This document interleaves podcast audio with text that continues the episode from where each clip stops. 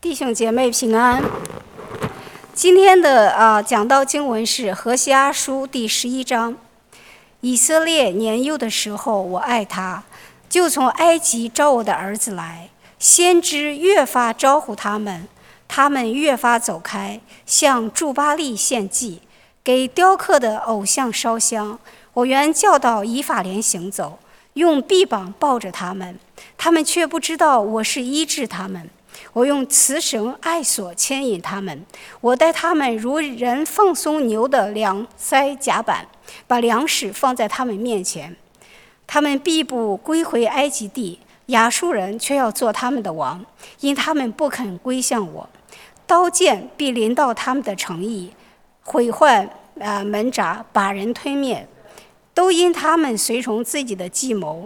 我的民偏要背呃道离开我。众先知虽然招呼他们归向至上的主，却无人尊崇主。以法莲啊，我怎能舍弃你？以色列啊，我怎能弃绝你？我怎能视你如亚玛？怎能视你如西扁？我回心转意，我的慈爱大大发动，我必不发猛烈的怒气，也不毁灭以法莲，因我是神，并非世人，是你们中间的圣者。我不必不在怒中临到你们，耶和华必如狮子吼叫，子民必跟随他。他一吼叫，他们就从西方急速而来；他们必如雀鸟从埃及急速而来，又如鸽子从亚述地来到。我必使他们住自己的房屋。这是耶和华说的。以法莲用谎啊话，以色列家用诡计围绕我，犹如。犹大却啊靠神掌权，向圣者有忠心。阿门。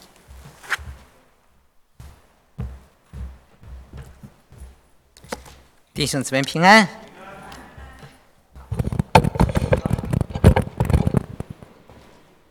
好，嗯，首先低头祷告。亲爱的天父，我们感谢你，我们赞美你，谢谢你，你是满有恩典的神。天上洪水会泛，天上是吧？地上洪水泛滥，但是神依然作王，掌权直到永远。一切的事情逃不出你的神的旨意，没有什么东西能逃出你的手。主啊，我们把我可以把我们的一切坦然的交托在主的手中。主啊，你来祝福我们每个弟兄姊妹，祝福我们的教会，祝福我们每个弟兄姊妹的生命，祝福我们每个弟兄姊妹的家庭。主耶稣，我把感谢。把赞美都归给你，主，我们今天传讲的就是神的爱，传讲的神的爱，主啊，神你的爱超越时间、空间，超越人一切的软弱，主啊，我们把感谢、把赞美都归给你。因着有神的爱，我们的心里可以满有盼望，满有确定，满有平安。主耶稣啊，没有任何的人事物能够让我们与神的爱相隔绝。主耶稣啊，把感谢、把赞美都归给你。谢谢主，听我们的祷告，奉主耶稣的名求，阿门，阿门。我弟兄姊妹，我们今天呢讲这个何西阿书第十一章啊，讲十一章。我们已经讲过三次的啊，三次何西阿书。今天呢几乎来到最最结尾了啊。我们题目是神的爱，我往中改过来。好，你知道，我不知道你怎么理解神的爱呢，弟兄姊妹。神用啊人世间最亲近的关系来描述他对我们的爱啊！你知道我们是人间人间最亲的关系是什么？夫妻之外，还有父子之爱啊！父亲对儿子的爱，丈夫对妻子的爱，这是世间最亲密的关系了。但是在实际的生生活中，是吧因为常有魔鬼的搅扰，因为有人的罪，所以呢，我们常常从我们最亲近的人那里啊啊，所造成很大的伤害。但是呢，其实神对我们的爱，你知道吧？在在这四章里，神呢把他对以色列的审判、对以色列的刑罚，转到对他子民的爱上面，爱上面。我们记得吗？我们在一至三章说神啊，把自己比作什么？比作娶了一个不忠的妻子的丈夫。现在呢，神又把自己比作什么？生了一个悖逆之子的父亲。我想有人觉得自己倒霉，我想神好像更倒霉，是不是啊？娶了个媳妇，然后是不忠的啊，生了一个儿子呢，是悖逆的，你知道吗？我们可能没有想到，其实这个悖逆的人就是我们人类，是我们每个人呐。神在这里就像一个慈爱的父亲一样，他一直的爱他的子民，爱以色列，爱世上的每一个人，保护他们，啊，关怀他们。可是呢？孩子怎么样？都背逆，离开了父亲。我们首先看啊，以色列神是怎么样用爱待他的百姓的。一二节，以色列年幼的时候爱他，就从埃及招出我的儿子来。先知越发招呼他们，他们越发走开，向朱巴利献祭，给雕刻的偶像烧香，是吧？神在这里说，他纪念他对亚伯拉罕、以撒、雅各的应许。拯救以色列人脱离脱离埃及的奴役奴隶，是吧？把他们从奴役之地招出来，像儿子一样养育他们，教导他们。但是怎么样？他们顽梗悖逆。以色列人给别的世人并没有什么两样，都是顽梗悖逆的，顽梗悖逆的。神越是招呼他们，他们越是应着景象背离神。先知。招呼他们，他们呢却没有转向神，却怎么样？却转向了巴黎，转向了假神，转向假神。我们看到以色列的背逆，人的背逆，其实我们说，这是我们每一个人的本性。然后神用一个比喻，比喻，然后呢，他说：“我原第三节。”我原教导以法莲行行走，用膀臂抱着他们，他们却不知道是我医治他们。我用慈生爱所牵引他们，我待他们如同人放松牛的两腮夹板，把粮食放在他们面前。这里描述描述一个慈爱的父亲，他怎么样啊？引导他的孩子，引导孩子，像小时候是吧？像小时候啊，父亲引导孩子走路的时候，是不是啊？都是用慈声。爱所看着是吧？啊，用慈声来牵着他，牵着他的，啊，生怕孩子怎么样跌倒，是吧？当孩子怎么样，这个父亲立刻就抱着他，是不是啊？孩子懵懵懂懂，但是这个孩子从出生到成长，是吧？无论是健康，无论是疾病，父亲、母亲、父父母对孩子的爱都是不离不弃，一直的陪伴到底，是吧？当他无力行走的时候，就用此生。爱所牵引他们呢，是不是？甚至把他怎么样放在膀臂之上，膀臂之上。啊，神带以色列人也是这样，是不是？神把以色列人从埃及呼召出来，是吧？领他们经，领领他们行走旷野，是吧？然后呵护他们，提携他们，但是他们完全的没有体会到神的爱。他说：“我待他们如同人放松牛的两腮夹板，把粮食放在他们面前。”啊，这里神的形容啊，即使以色列是牛，那么神仍然以对待人的方式来对待他们。当牛吃草的时候，这个主人都是把牛的两腮夹板那么给拿高，然后让它的让它可以进食，让它活得不这么辛苦。其实这句话呢，在英文呢翻译成什么？他说：“我怀抱他们。”把我的脸紧贴在他们的面上，我俯下身去喂养他们。嗯，这英语是这么翻译的，你知道吗？从此我们可以看到神对他儿女那个慈爱的眷顾。神是以色列的父母，其实是我们每个人的父母。他毫无保留的付出牺牲，但是这样的恩情呢，并没有吸引以色列人始终如一的跟随神。他们长大以后呢，就像人一样，长大以后怎么样，就离离着父母越来越远。最后呢，最后呢，成为浪子，随从别神。以色列是这样，不断的犯罪跌倒，神一顿一直不断的供应他们，救赎救赎他们。但是呢，这个悖逆的百姓一直是愚昧无知。你要读读以色列人的历史，你都可以看得到。最后，他们没有转向神，神呼召他们，他们没有转向神，他们转向了偶像，转向了什么列强，讲成强国。当时的强国就是埃及、亚述，懂了吧？所以呢，神在下面呢又宣告他公义的审判。第五节到七节，神要怎么样来对待这些顽梗被你的百姓？说他们必不归向埃及地，亚述人却要做他们的王，因为他们不肯归向我。刀剑必临到他们的城邑，毁坏门栓，把人吞灭，都因他们随从自己的计谋。你知道吗？一个人犯了罪怎么样？犯罪是有代价的，真的，犯罪是有代价的。当一个人犯罪的时候，他就要接受神公义的惩罚，公义的惩罚。以以色列人也是这样，他们随从自己的计谋，他们。你要去读的读的历史才知道，他们呢这时候呢，他们想投靠埃及，想背叛亚述，结果呢惹恼了亚述，亚述呢，结果埃及也不能救他们，因为现在后来呢，埃及都落下去了，他从世界的强国变成弱国，所以呢，最后呢，以色列人呢用最后呢被仇敌呢用刀剑落在亚述，就是说的这一段，就说的这一段，到后来呢，何西亚呢，他也成了亚述的阶下囚，阶下囚。所以神说，他们必不归回埃及，亚述人却要做做他们的王。以色列人执迷不悟，神呼唤他们，他们拒绝悔改啊，不肯归向神，神就成全他们，把他们呢交给刀剑。一个人如果神的慈生爱所，他拒绝神的慈生爱所的话，就不得不被仇敌的恶，最后亚述人真正成为他们的捆绑。他们希望离开神，要过一个自由的生活，结果怎最后怎么样？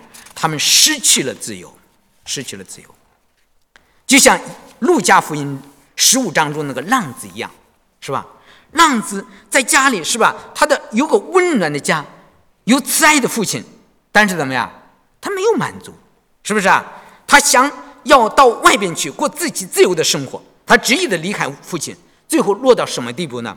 到猪圈里去放猪，与猪为友，吃猪食的那种悲惨的生活，啊！你以为离开了你的父亲，你就可以自过自由的生活吗？结果不过的不是人的生活，是不是啊？我们不要一个人说我离开了神，说我不就更自由了吗？我想做什么我就做什么，真的会这样吗？其实不是这样的。我们并不是自己的主人，我们人呐是太渺小了。我们总觉得我们好像是我们自己的主人，我想要做什么做什么，不是这样的。你知道魔鬼就盯着你，每个人都这样。你只要离开了神给你安排的道路，神给你安排的环境，魔鬼就要把你杀掉了。离开了神，你永远也不会得到真正的自由。魔鬼一定会借着肉体，借着罪，借着世界辖制我们。我们没有一个人靠着自己的力量能挣脱这些灵界的辖制。一个疏忽血气、没有圣灵的人，他怎么能够胜过灵界的力量呢？人一旦离开了神的保守，等待着你的就是灭亡的命运。神就眼睁睁的看到以色列人要堕入到这样的结局里。但是神宣告了他的，宣告了他的惩罚之后，但是神的心他是父亲呢，他的心再也没有办法归平静。这时候，北北国以色列，他被掳已经成了定局，成了定局。但是神并不甘心舍弃他的百姓，就像一个父亲一样，他的儿子再背你怎么样，他也舍不，也不肯弃绝他的儿子，这的儿子。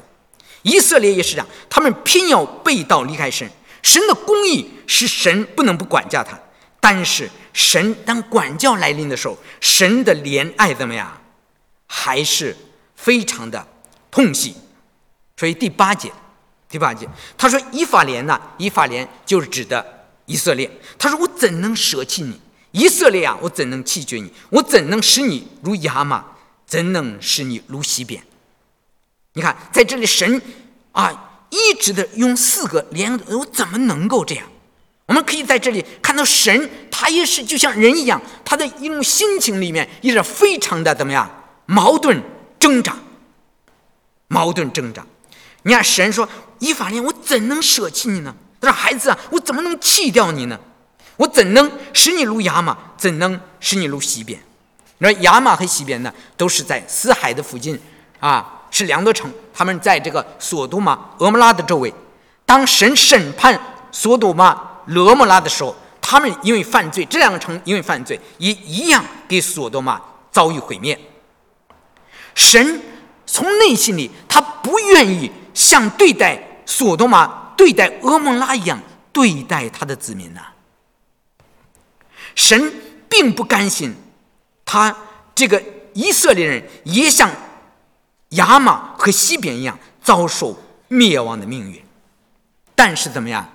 以色列人他犯了奸淫的罪，他背弃了神的约，他一定要接受神的惩罚的。但是神爱他们，为什么呢？并不是以色列人比别人好，而是神乃是那个给他们守约是在的神。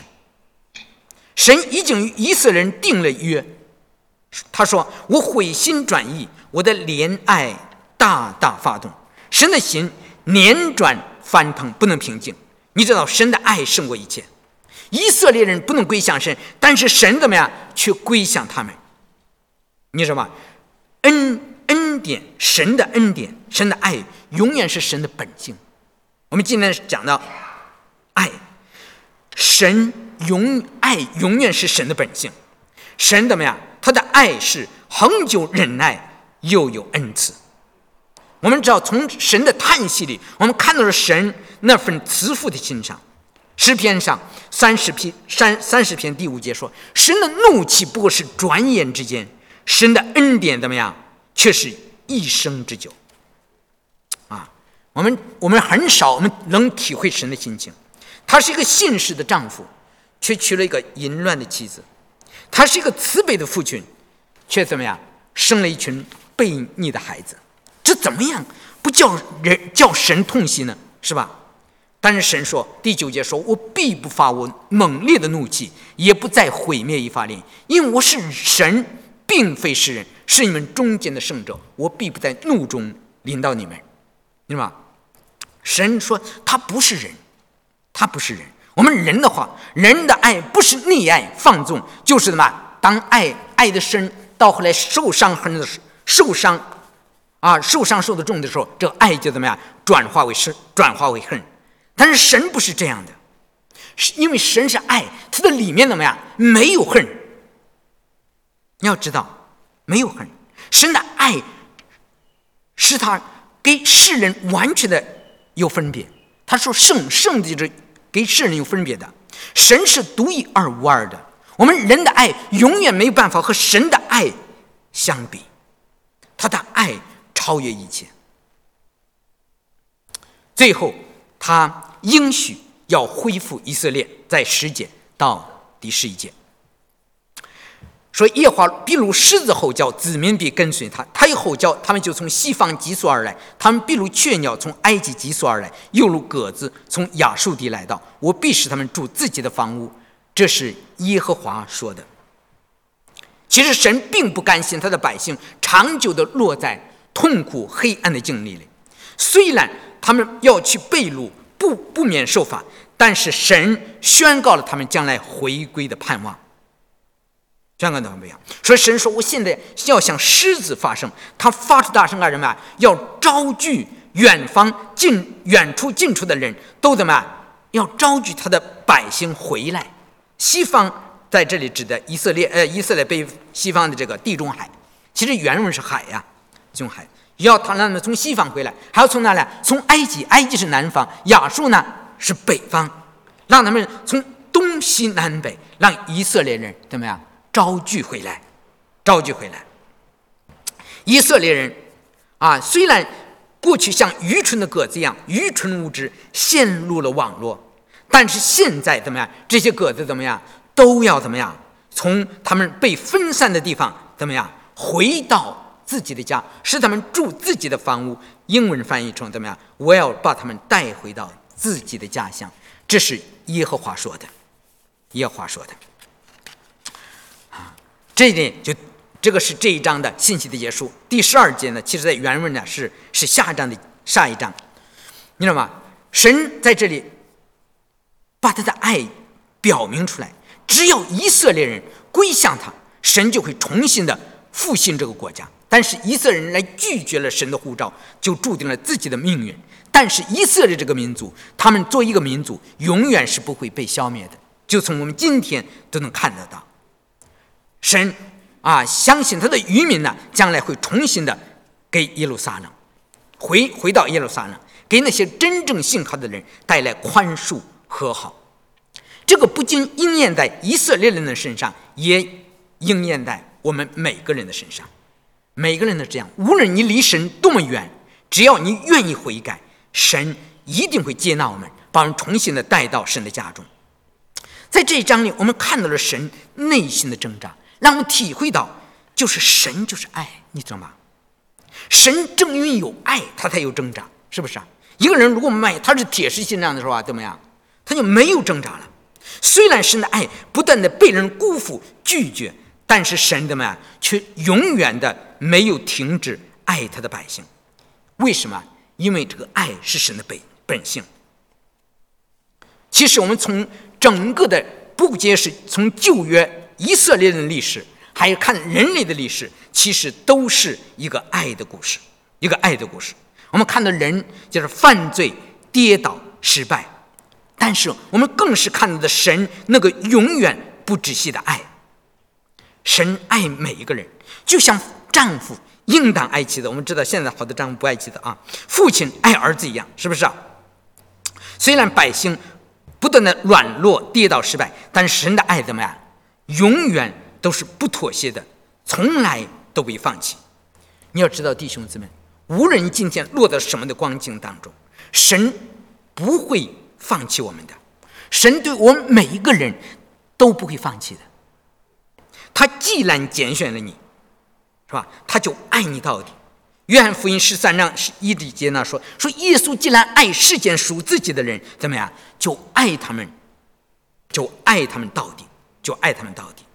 这样的，他对我们的爱是不离不弃。我们看到他在十字架上，是吧？他爱人类，爱我们每个人，爱到遍体鳞伤，在十字架上到达到了高峰，是不是啊？在那里血以神一种血淋淋的形形象，是吧？向我们显示了。他的爱，所以说，我们弟兄姊妹，不管我们落到什么样的绝望的境地，不论我们外面的环境多么冷淡，神永远是我们的盼望。神的爱永，因为神的爱，他不会放弃我们。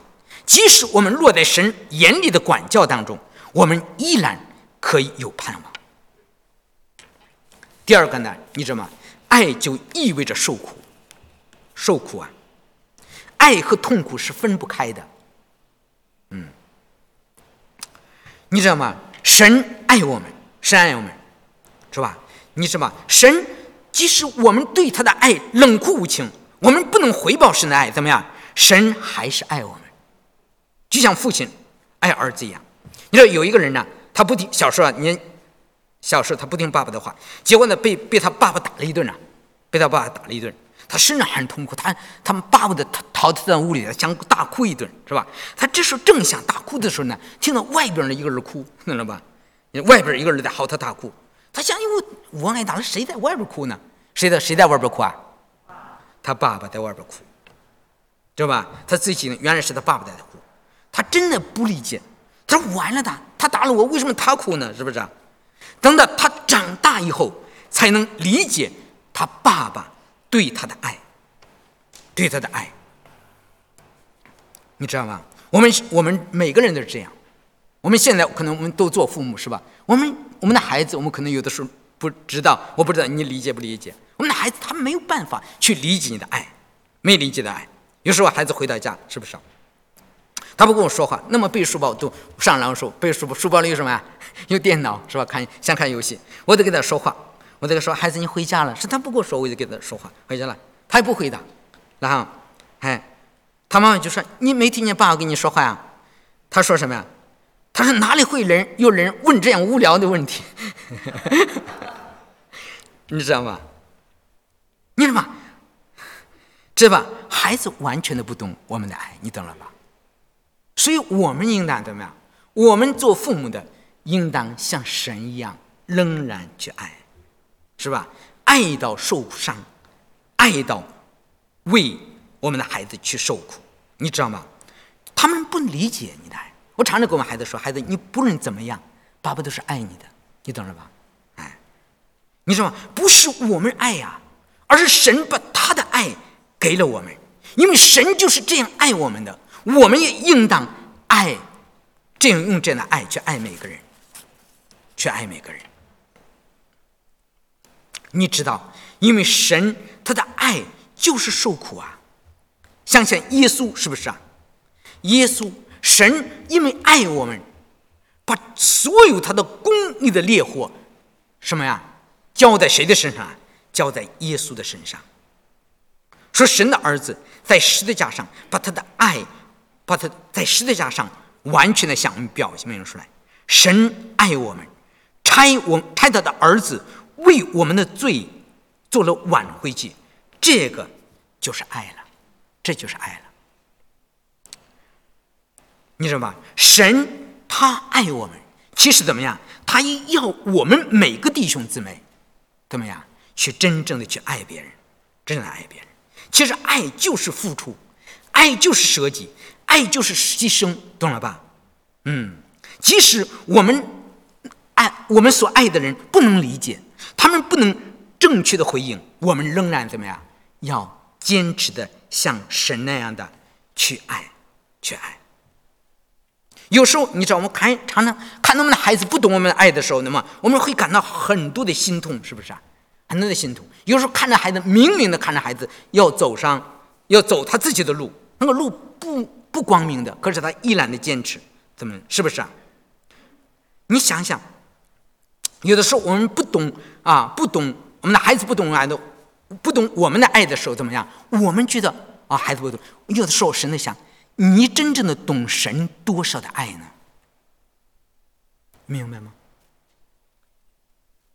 我们常常觉得我们孩子不会感恩，是吧？很多时候的时候觉得孩子不会感恩。我们常有的时候在想，我对神到底有多少的感恩呢？是不是啊？其实神让我们所遭遇的一切的事情，都是让我们怎么样？最后能够去效法他，去效法他，去学会真正的感恩。无论是处在任何的环境当中，还都要感恩。还都要喜乐，有的时候真的很难做到，是吧？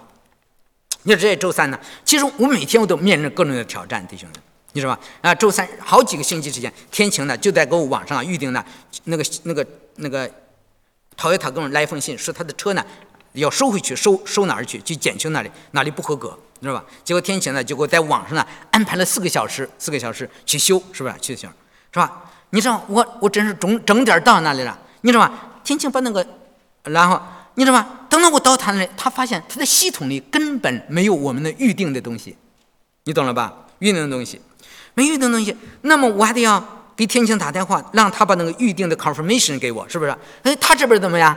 还正正在开会，所以呢，我就在那等啊等啊，等了吧？等到最后呢，天晴把那个 confirmation 发给他，可是他们的系统里没有，就是没有，知道了吧？他没有，因为他需要订零件，他才能给你修，他没有订零件。他也给你修不了，是不是啊？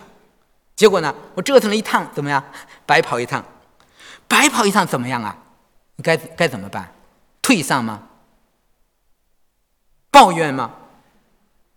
不，还是要感恩，弟兄姊妹，还是要感恩。一切都是神所允许的，一切都是神所允许的。神就是借着这些事情来塑造你的生命，学会信靠神的功课。相信神没有错的，人是会有错，计算机会有错，是不是啊？网络会有错，但是神不会错。神要不允许，他的他的系统不会出问题。说不管怎么样，不管发生了什么事情，怎么样，我都要感恩。要知道，我们今天所得的一切，都都是神的恩典，都是神的恩典。你知道吗？我们常常的想到，神为什么让我们遇到各样的事情呢？是因为我们还没有学会真正的从内心里发出对神的感恩和赞美。忘恩负义是我们所有人的通病。你什么时候？你记得什么时候？你真正的对神有那么的感恩呢？真的，神，你知道吗？无论是我们在我们好的时候，还是在我们啊环境不好的时候，神的爱对我们从来都没有改变过的，从来不都不会改变。即使我们在受管教的时候，懂不懂？也应当想到神怎么样他是爱。哎，他虽然为了我们的好处不得不管教我们，他的目的还是希望我们每个人能够回转。所以，即使我们在管教、受管教的痛苦当中，我们还是要仰望他呀。神在用慈生爱所，最重要是牵引我们回到他的身边。所以，我们要在痛苦当中要耐心的等候神。所以，耶利米歌、耶利米哀歌三章二十二节来说：“说我们不至于被消灭，是出于主一。”是出于耶华诸般的慈爱，是因他的怜悯不至断绝。每早晨，这都是新的。你的诚实极其广大，哎，即使耶利米看到他整个的百姓都在那样的亡国的那种悲惨的境地，怎么样？他还知道说，我我们不会被消灭，乃是出于神诸般的慈爱，是因为他的怜悯不至断绝，不至断绝。所以，凡是等候耶华、心里寻求他的，耶华必施恩给他。人仰望耶华，静默等候他的救恩，这原是好的。人在幼年的时候负恶，这原是好的。如果你的一生啊经历很多的痛苦，应当感恩。这是说你在幼年的时候被那个非常沉重的恶，怎么样？这原是好的。如果约瑟在年幼的时候没有没有被他的哥哥们卖掉，没有被他的祖母为诬陷，没有进入到监狱里去，他永远不可能达到埃及的那个宝座，知道吗？所以他当独坐无言，因为这是耶和华加在他身上的。他当口贴尘埃或者有指望，他当有人打他的腮颊，要满受凌辱，因为主。必不永远的丢弃人，他虽然使你忧愁，还要照他诸般的慈爱发怜悯，因为他并不甘心使你受苦，使你忧愁。这个就是神对我们的爱，正是神对我们的爱，使我们无论在多样的软弱、失败、跌倒、痛苦当中，我们都有那个被神复兴的盼望。弟兄姊妹，要相信，我们每一次，我们每一次跌倒，我们离开神的时候，离开了神，我们离开神，好像越来越远的时候，神他应许，他永远不会撇下我们，也不会丢弃我们，也不会丢弃我们。但是，真正的，我要我们学会的什么？要真正的爱，真正的爱，你知道吗？神。用他的榜样给我们立下了一个榜样，让我们看到什么是真正的爱。你说神爱我们，爱到撕心裂肺啊，爱到死去活来，爱到自己粉身碎骨。你知道吗？如果不是这样的爱，那就不是真爱。我们世间的爱怎么样？你是爱我，我爱你，是吧？你不爱我，我何必爱你呢？是不是啊？这个是，这个不是真爱。这是人世间的爱，这是交换世间的爱。神的爱不是这样，神的爱，你爱我，我爱你；你不爱我，怎么样？我仍然用耶稣的爱去爱你。我知道你不爱我，这个就是神用他用这个来塑造我的方式。除了这样的方式以外，没有别的痛苦，没有别的方式能够把我的生命、把我的性情塑造的像耶稣一样，你知道吗？痛苦啊！我们知道，我们每个弟兄姊妹愿意经受痛苦。如果你落在这样痛苦当中，你都知道这是神塑造你的方式。如果没有这样的方式，你永远不会有耶稣那样的爱。可能神借着别人破坏了我们的幸福，损害了我们的利益，伤害了我们的自尊，让我们流下了很流了很多的眼泪。但是怎么样，在你的心里仍然要坚持去爱。没有苦读，没有抱怨，没有受伤，这个才是真正的爱。我常常想，我有的时候想那例子，我想就是我常常想的杨姐，你知道吗？杨姐，你知道吗？她在在文化革命的时候嫁给她的丈夫，她的她她的丈夫是那个社会上最低的那种挨斗的那种家庭，懂了吧？你想那个时候，他的他本来他是个他是个贫下中农这这一届的，谁会嫁给一个一个一个爱斗的一个家庭啊？可是他就毅然决然，宁可跟他父母断绝了关系，去嫁给他的先生。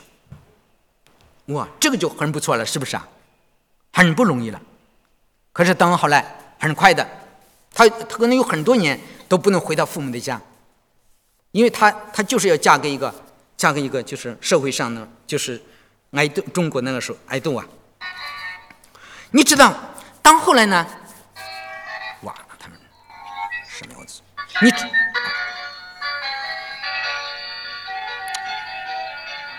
你知道到后来？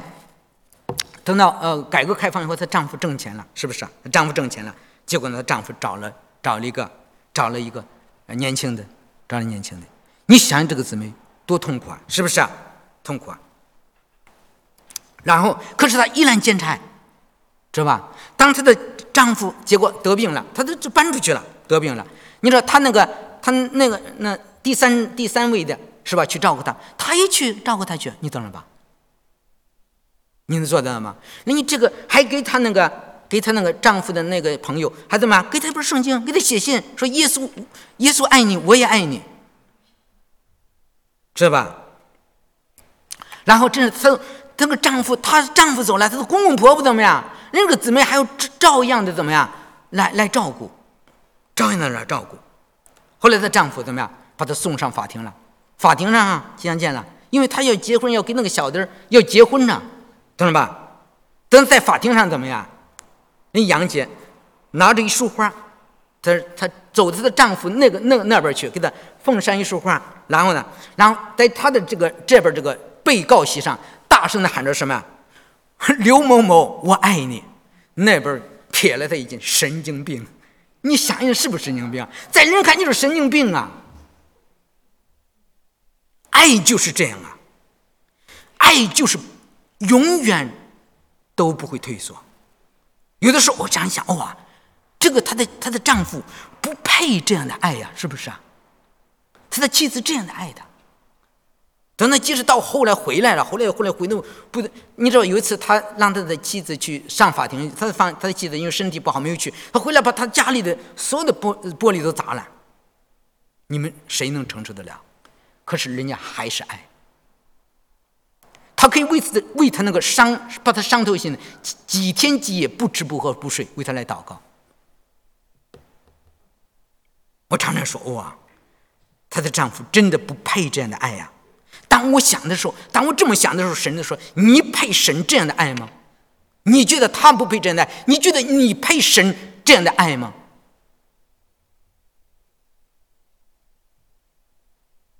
我们都不配。既然你不配神这样的爱，那么你就应当去用这样的爱去爱所有的人。爱经得起背叛的，爱经得起折腾，爱不计算人的恶，因为爱在我的心里没有恨，没有苦毒，爱到无怨无悔，爱到不离不弃。除非你有这样的爱，你就不是有真正的爱。你知道吗？你他对你好，你爱他，是吧？他对你不好，你的苦毒就出来了。你这还算什么叫爱吗？是不是啊？他配得过你的爱，你爱他；他不配你的爱呢，你仍然要爱他。这是一种什么样的爱呀？这是一种创造宇宙的真神对我们的爱，是耶稣在十字架上向我们彰显出来的爱。神的爱就是以这种残酷的、血淋淋的形式向我们展现出来的。如果你真的信主，怎么样？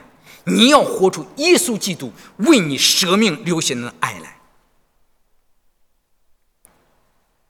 我们嘴上说信主啊，我们嘴上说说起来我都知道，我们说起来很很轻松的，但是怎么样？做起来是不容易的，是不是啊？做起来不容易的。所以我们弟兄姊妹，其实我要想很多，我也不是吧？真的，我们想，弟兄姊妹，我们要真正的，我们知道，基督教就是一个爱的宗教，基督教就是一个饶恕的宗教。如果您没有去爱，没有去饶恕，其实我们还没有真正的理解我们信仰的本质和内涵。我们只是外在的啊，信了一个信仰而已，不是这样的。像耶稣那样去饶恕所有的人，饶恕呢，尤其是给我们带来伤害的人。有的时候，我们自己的自己的孩子，我们都没办法饶恕。你说你的孩，你还能你能饶恕谁呢？是不是啊？像耶稣那样的去爱，又忘记爱。最重要的是那天，Mary 给艾文给我在一块说。说你要真正的学会爱的话，你就找一个最不可爱的人去爱他。如果你能够能够爱了他，你所有的人怎么样，都爱得上来了。我觉得这真的是好的好的建议，真的是好的建议。饶恕那些不可饶恕的人，爱那些不可爱的人，是不是啊？这样来，爱那些伤害你的人，给你造出极大的痛苦的人，你知道吗？这个就是神要培养你。成为耶稣那样的方式，成为那样的方式。耶稣是我们我们这些弟兄姊妹，我们都是世上的光，世上的盐呐，和世人不一样的，和世人有分别的，是不是啊？所以说，我们知道我们在世上的这一切怎么样，都是短暂的，都是短暂的，几十年而已。将来我们的生命被塑造成耶稣那样的。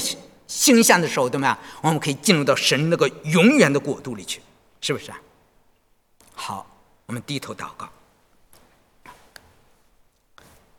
亲爱的天父，我们感谢你，我们赞美你，感谢你，你在何西阿书里向我们彰显了父亲爱儿爱被你的孩子那样的爱。我们求你用你的爱来融化。我们每个弟兄姊妹心中的冰霜，除去我们一切的苦毒啊冷漠，让我们冰冷的心可以被你的爱再一次的软化，让你的爱来焚烧我们，融化我们刚硬的心，让我们来真正的认识你。主耶稣，我们感谢你，感谢你在天上为我们预备了一个何等美好的福分。有的时候，我们觉得我们在地上，我们没有多多少的，没有蒙得多少爱。但是我们知道，将来在天父的那里，我们你已经预备了，给我们预备了一个永远的家，在那里永远不缺少父亲的爱。求你来帮助我们，施恩给我们，让我们这样的用你这样的爱去爱我们那些爱不起来的人，爱那些伤害我们的人，让我们的心真正的得到自由和释放。谢谢主。听我们的祷告，奉主耶稣的名求，阿门。